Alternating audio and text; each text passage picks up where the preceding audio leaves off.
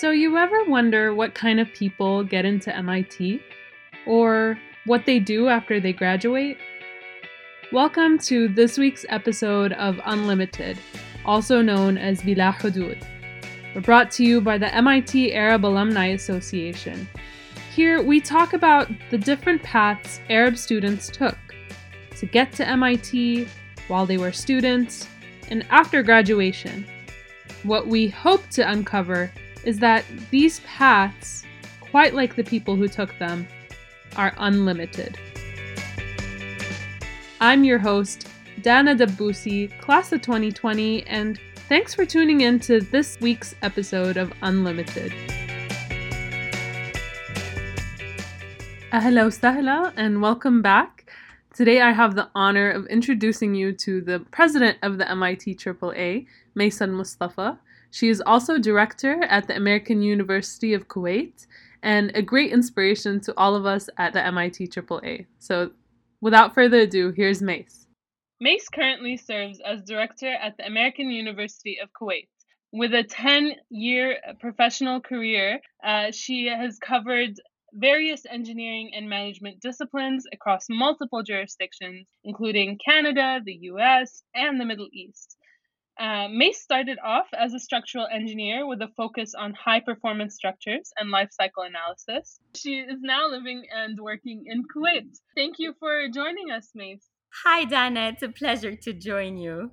And it's great to be able to introduce the president of the MIT AAA to our listeners over here at Unlimited.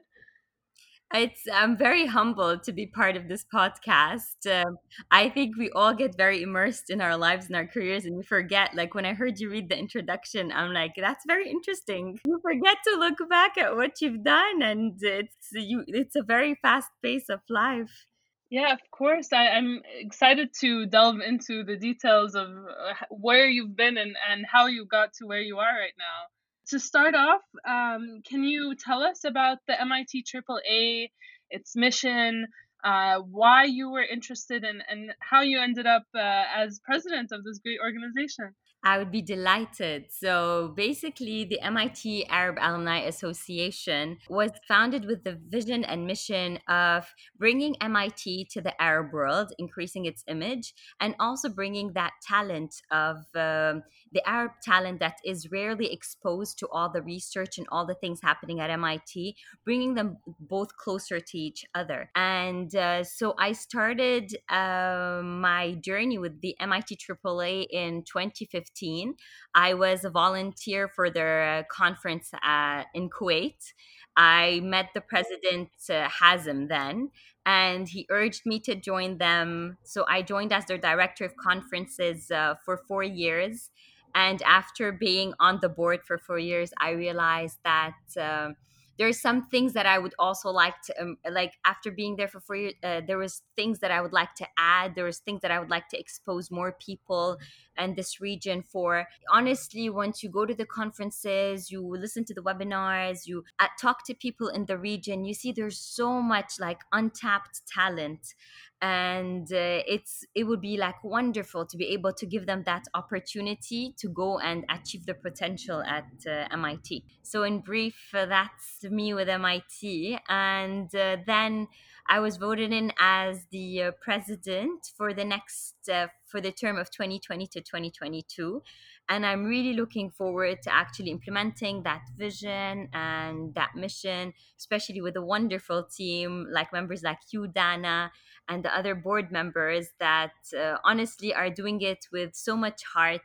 And it's a voluntary organization, but still you find people doing it as if it's their own career-driven thing to do.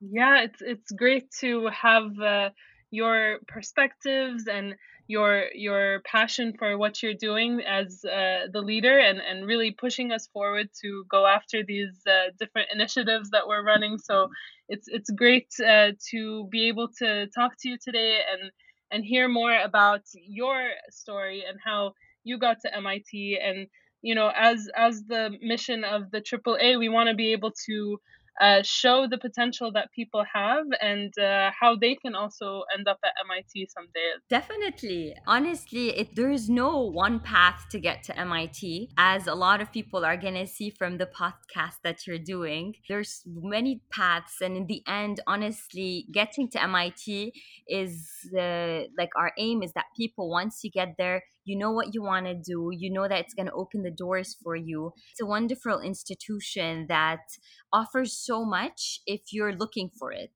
and if you know what you're looking for too. Let's start at the beginning. Mace, you grew up in Kuwait. Your family is originally both Syrian and Palestinian. Can you tell us a little bit more about your background and your upbringing? Sure. So I grew up in Kuwait. We were brought, my family is, my dad is Syrian, my mom is Palestinian, and my grandfather from my dad's side was brought to Kuwait. He was actually like a consulate, an ambassador in South America for Syria.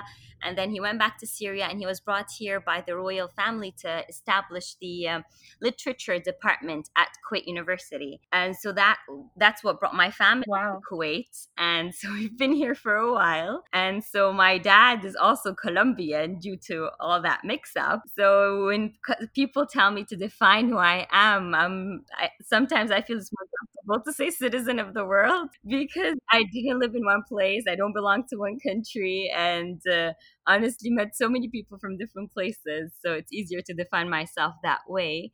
So yes, I grew up in Kuwait. I grew up in the French system, actually. I went to lycée and then I finished up my studies in Canada. And between I went to some schools in Switzerland and then in Canada, and then ended up at university at McGill. Both my parents are civil engineers. So that was initially why I was interested in civil engineering. But initially, I wanted to be a pediatrician. What got you interested in that? I'm in love with little children and I love to spend so much time with them. And I used to intern and teach and volunteer in teaching kids. So I was very interested and I loved the sciences. So I was like, it's a wonderful combination. I ended up honestly going into civil engineering because of my love of maths and physics, and also, of course, the influence of the parents. You know how Arab parents, they wanted to be like a doctor, engineer, or a lawyer. Exactly.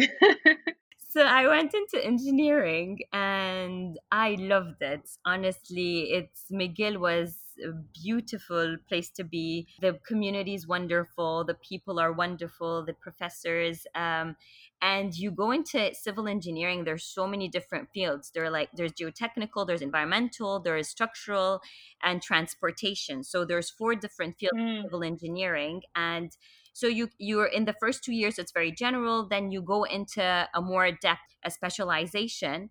And it was my professor at McGill that got me in love with structures. I love the fact that once you build these structures, they're there and they're there forever.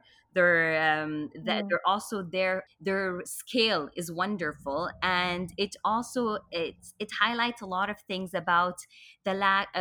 Goes back to my heritage, whether it's Palestine and now Syria, people being without homes, without places of shelter. So it combines a lot of things unconsciously. So being able to build, to create, that brought it back all into structures. And I loved the math and the physics behind it, definitely. And I specialized then and there in structural analysis in McGill. And how big was actually civil engineering at McGill? Because I know at MIT, it's sometimes a smaller class than, say, computer sciences now. No, it was a class of 200 and we were 5 girls. Oh, wow. Yeah, 5 girls. Very interesting.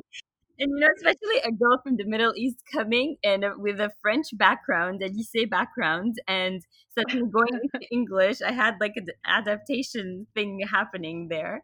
But it was really nice and it was wonderful, and especially because Montreal is a French-speaking city, so it was a beautiful integration into the Western world from the Arab world, and also we're very cocooned in our families. We're very cocooned in the way we live in the Arab world, where we're very sheltered by our parents. Everything's given to us. We're very fortunate. So once you go out and you have to do everything on your own, it builds character. It toughens you up and develops your personality. So I think it's a wonderful thing to do. So while you were in Canada, your family was still in Kuwait? Yes, my family was still in Kuwait. Yes. Okay. I was 16, so I went at a very young age. Oh, wow. Okay. Then worked on a project with SNC Lavalin. We built some stuff in Calgary, and then I decided that I was missing home, and after 4.5 years, you get very homesick. So I decided to come back for a little and worked in my field, worked in structural analysis. And all of that. And during it, honestly, I realized that I wanted to learn from the father of structural analysis, which is Professor Jerome Connor, which is a professor at MIT. We learned from his books at McGill. He's a person that did his bachelor's, master's, and PhD at MIT and has been there for a really long time, more than 50 or 60 years. And he's a wonderful professor. So he's the person that really pushed me to get there. And so once I got, I wanted to go more in depth, and I also had the fascination for high performance structures. I got to MIT, got into the classes of Professor Jerome, and also got the pleasure of getting introduced to a practitioner. His name is Paul Kasabian. He's also super passionate about structures. So he was a practitioner, and he would teach us classes of how to apply structural analysis. And during that process too, I got introduced to my thesis professor, Professor John Ochsendorf.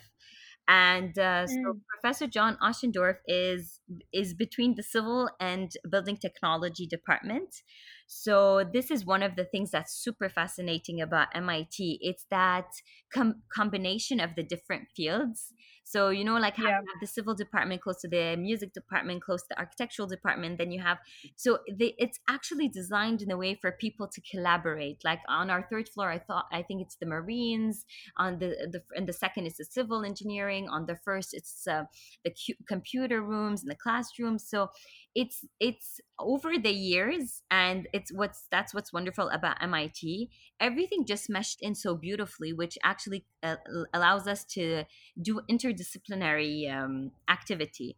So I met Professor John Ochsendorf, and he was getting into building technology and specifically into life cycle assessment of building materials and sustainability and all of that.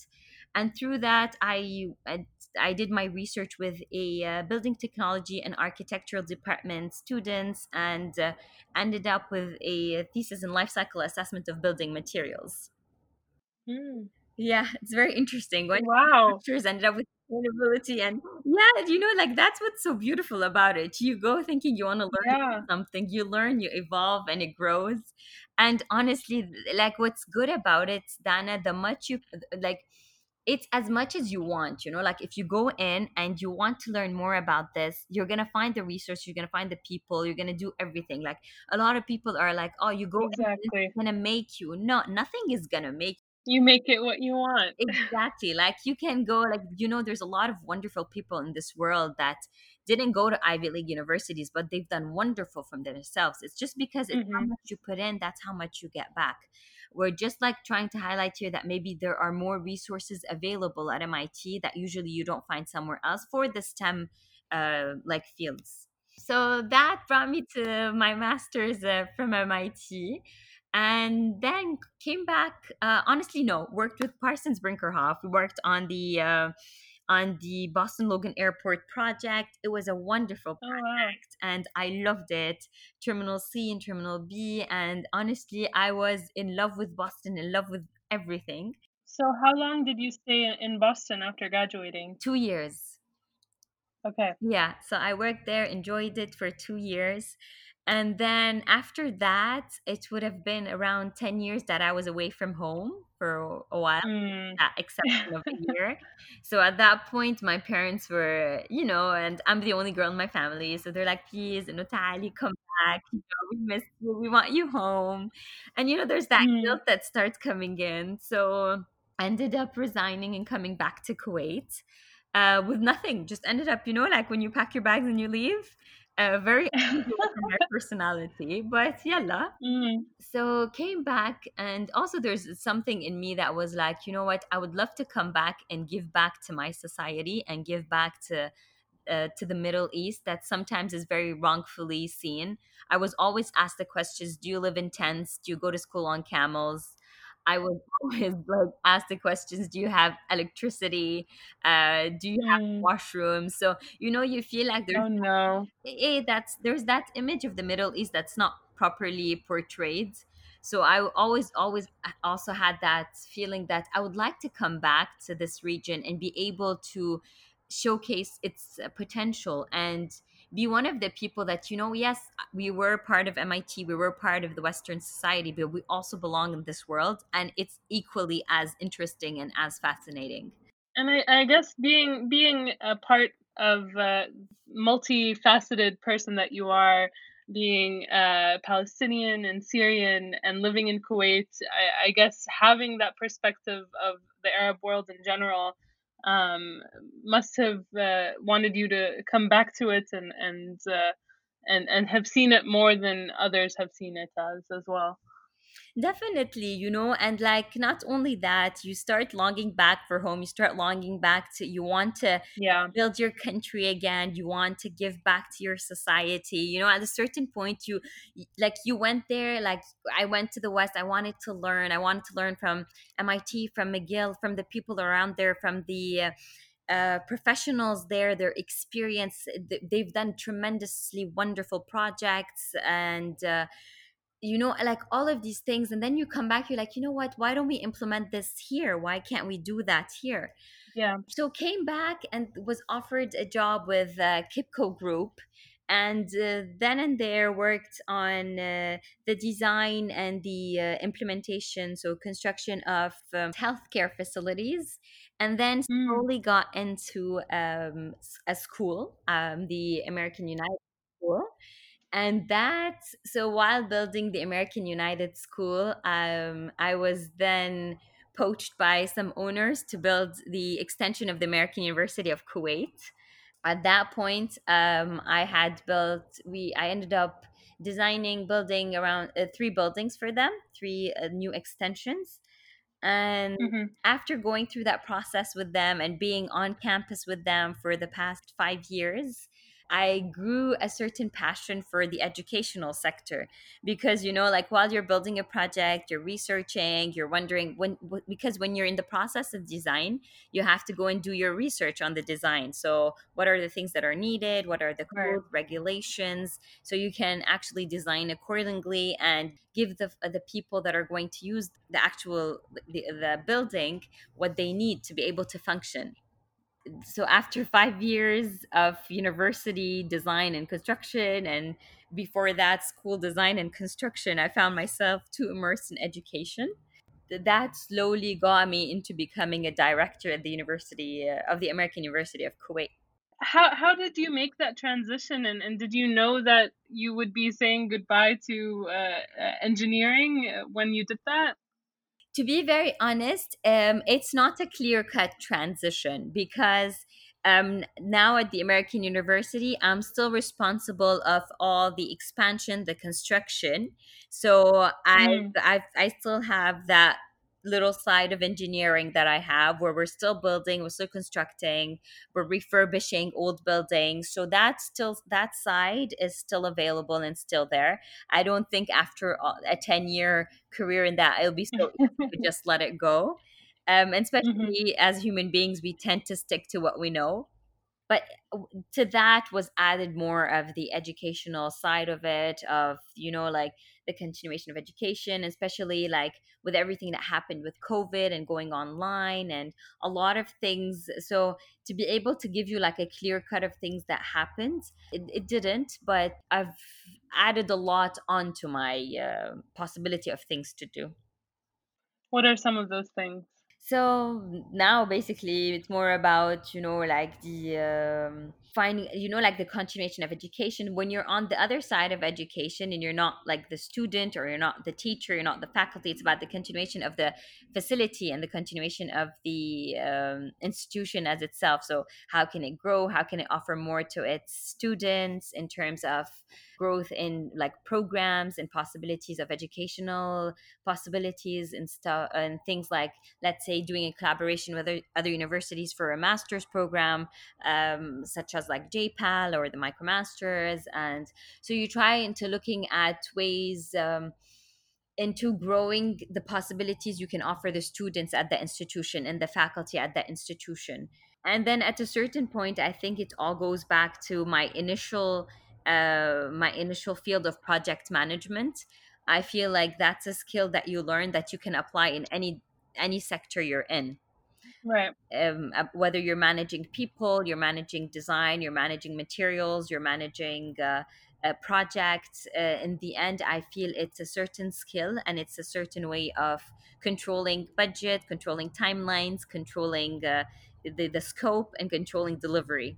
So from my brief little experience, in the end, I think applying those skills to any different field is what I've also been doing. So to go back a little bit to something you mentioned earlier about the opportunities that exist when you study abroad, the different experiences people have and how that can help you get access to more opportunities. Being someone who is involved with education in the region specifically, I think your comments about coming back and improving the state of the region as it is, when do you see the region's education being maybe on par with what exists elsewhere, or being able to offer those kinds of opportunities to students as well? To be very honest, if you've asked me before Corona, I would have told you it would have been at least maybe 5-10 years before we can do that. Mm-hmm. Although some places such as Abu Dhabi, Bahrain, Qatar have already done collaborations with universities in Europe, and they have their branches there, which is also a way of getting the information into this area without actually having people being more like nomads and leaving. But now with Corona, to be very honest, with things being a click away, a Zoom link away, like you can sit on a lecture at MIT just by that little simple click, and it's you're gonna have the same level of education. But I think what you're gonna lack is going to be that experience of actually being there, of meeting people from different cultures. I've developed wonderful relationships and with friends from like McGill and MIT that if I would have stayed in this region, I would have never met. The region here is developing in its educational sector, on a very quick pace now with Corona. So I think we're going to be reaching there quite soon. And honestly, also, you have a lot of talent in the Arab world that if you just, at that young age, when you're like 18, 19, if they're just given that proper opportunity or that proper collaboration, they'd be able to do amazing things. Like if you can see, like there's also that, you know, that feeling where we also have so much here to give and so much here to teach and to give back, but we can also learn from them a lot. In terms of the different fields, if you look at the fields of like the arts, at the fields of culinary, there's a lot of things happening here in the Gulf. A lot of people are going into culinary, of arts. So I think maybe the things that are still lacking to improve are more of the STEM sector. So on the topic of STEM, what are some things that could help us accelerate that transition? I think more doing collaborations between the local universities and universities abroad. There's already a lot of that where, you know, they send their students to those universities and retrospectively we get the ones from the other university. But I think now there's a lot of things available online. I believe maybe having professors from those regions or getting professionals from those regions to come and show how certain STEM or certain technologies are being implemented. I think AUB does a lot of that, where they get a lot of their alumni that also teach in the West or work in the West and come back to be able to showcase what they're working on. They do a lot of web series talks. Also in the US, you know, since from like the age the students reach high school, they introduce them into like the STEM university, STEM programs. And they get the students excited about them. So once you get the student excited and you expose him to what's available, so that's what a lot of now startups are doing in Kuwait. Like when you have a lot of people that are coming back from the West that are starting like startups for like coding and startups for accelerating different businesses, innovation camps, and so all of that I think is going to expose the new generation to more fields, and it's going to expose them to actually what's out there. The problem with I think a lot of right. in the Arab world is we're very limited in what we try to see. You're limited to your surrounding, you're limited to your circle, your parents, their friends, their children if they're older, what have they done, what they haven't done. So that's pre online or pre-internet. Now everything's on the internet, but if you're young and you don't know how to reach it, I think right. that's maybe the missing link. And especially when you finish from university, like a lot of us have the opportunity maybe to know what we want to do, but a lot of people or young ones that finish with a generic degree maybe just need a little bit of guidance. So I think getting more experts in the fields in the region and letting them, whether it's going to be just, you know, highlighting specific things or getting them to do workshops, I think that will open up a door. It will help set the foundation for putting these fields on the on the educational system in this region. Like, I don't think we have a lot of AI fields. I think Dubai is starting off with a little bit, and it takes a lot. We have like an alumni, Hani Asfour, that's started the DD Design School in Dubai, but you know, we're still in the verge of doing that. So maybe in the next 10 years, we're like the little child behind running, but hopefully we'll flourish soon. And hopefully with conversations like this and the different webinars that we offer, we'll be able to get STEM on people's radars and get kids interested in doing projects like this and continuing their education. Definitely, like with the MIT AAA, that's what we're trying to do. Like when we do webinars and we highlight professors from Arab origins or professionals from Arab origins that are now like experts at their fields, we're trying to show the young Arab that, you know, it's they're not out of your reach. They're ordinary people that have just like worked hard, followed that path, put in the effort, and it's not out of reach for you, you know? So, and especially as you said, if we highlight different professors and their researches, it would at least, if we reach one or two people, that honestly for me is going to be a success, whatever it is.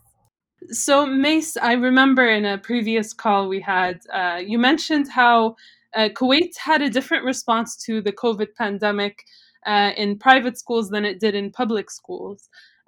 What was your experience? Honestly, in Kuwait, they strongly believe about education in classrooms and how important it is for the interaction of the student and the teacher. So at the beginning of the pandemic, there was a big restriction into holding online classes because they believed they could hold it off for 3 to 4 months and then get the students back in.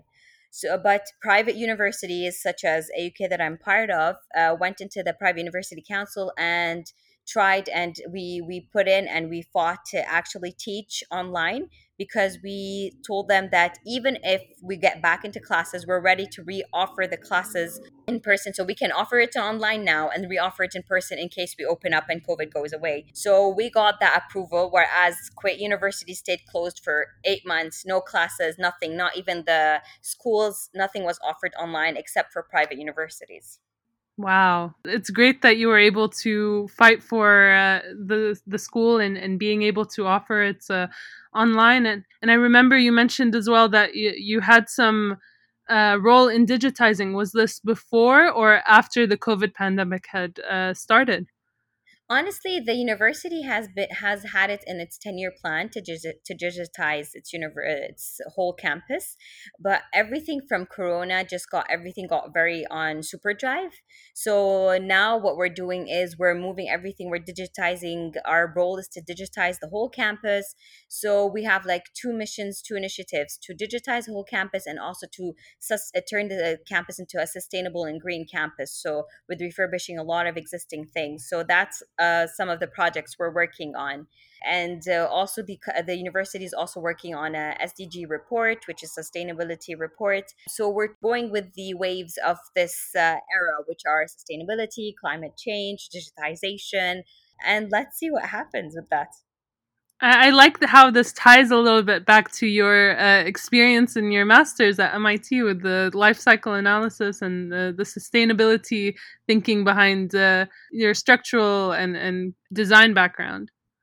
They're very well put, yes, exactly. Like, as it goes back to your question of did you give up everything when you became director of educational facilities? So I think you just pointed out very beautifully that no, I think you draw back from all your past experiences, and I don't know how it does, but just it all comes to serve you at a certain point. So yeah, I'm actually using a lot of that material, and especially like a lot of our research was my co-researcher, which is Catherine DeWolf. She actually developed it more and added more data, and we were able to give it to Arup, I think then, if I'm not mistaken. So it's very interesting to be able to reuse all of that. Yeah, so just to touch back on some nostalgia moments from your time at MIT. And so our last question, what is one thing you miss about MIT?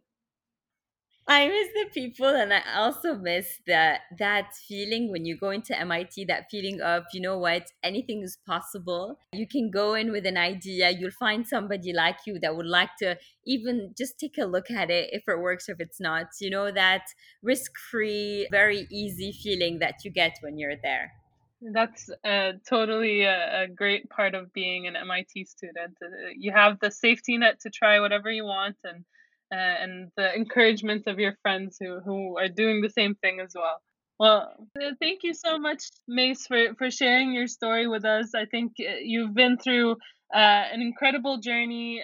You've gone on the roads that many of us are still considering, whether to stay in the region or go back to the U.S., how we can help our communities and give back and build our own path. I think a lot of people have a lot to learn from our discussion today. So thank you for sharing it with us, Mace. The pleasure is all mine, Dana. And just one last thing I'd like to touch up. Like at the end, they always say that education is the base for everything. So I feel like if you have that true education, you'll be able to pursue whatever you have. There's no right path. There's just the path you want to make for yourself. I think it's very Hallmark card said, but in the end, you get to that maturity of a way of thinking. Thank you so much, Dana. It's a pleasure. That was Mason Mustafa, president of the MIT AAA and director of the American University of Kuwait. Thanks for tuning in to this week's episode of Unlimited. This marks our halfway point of Series 1, which means we're currently preparing for our next series.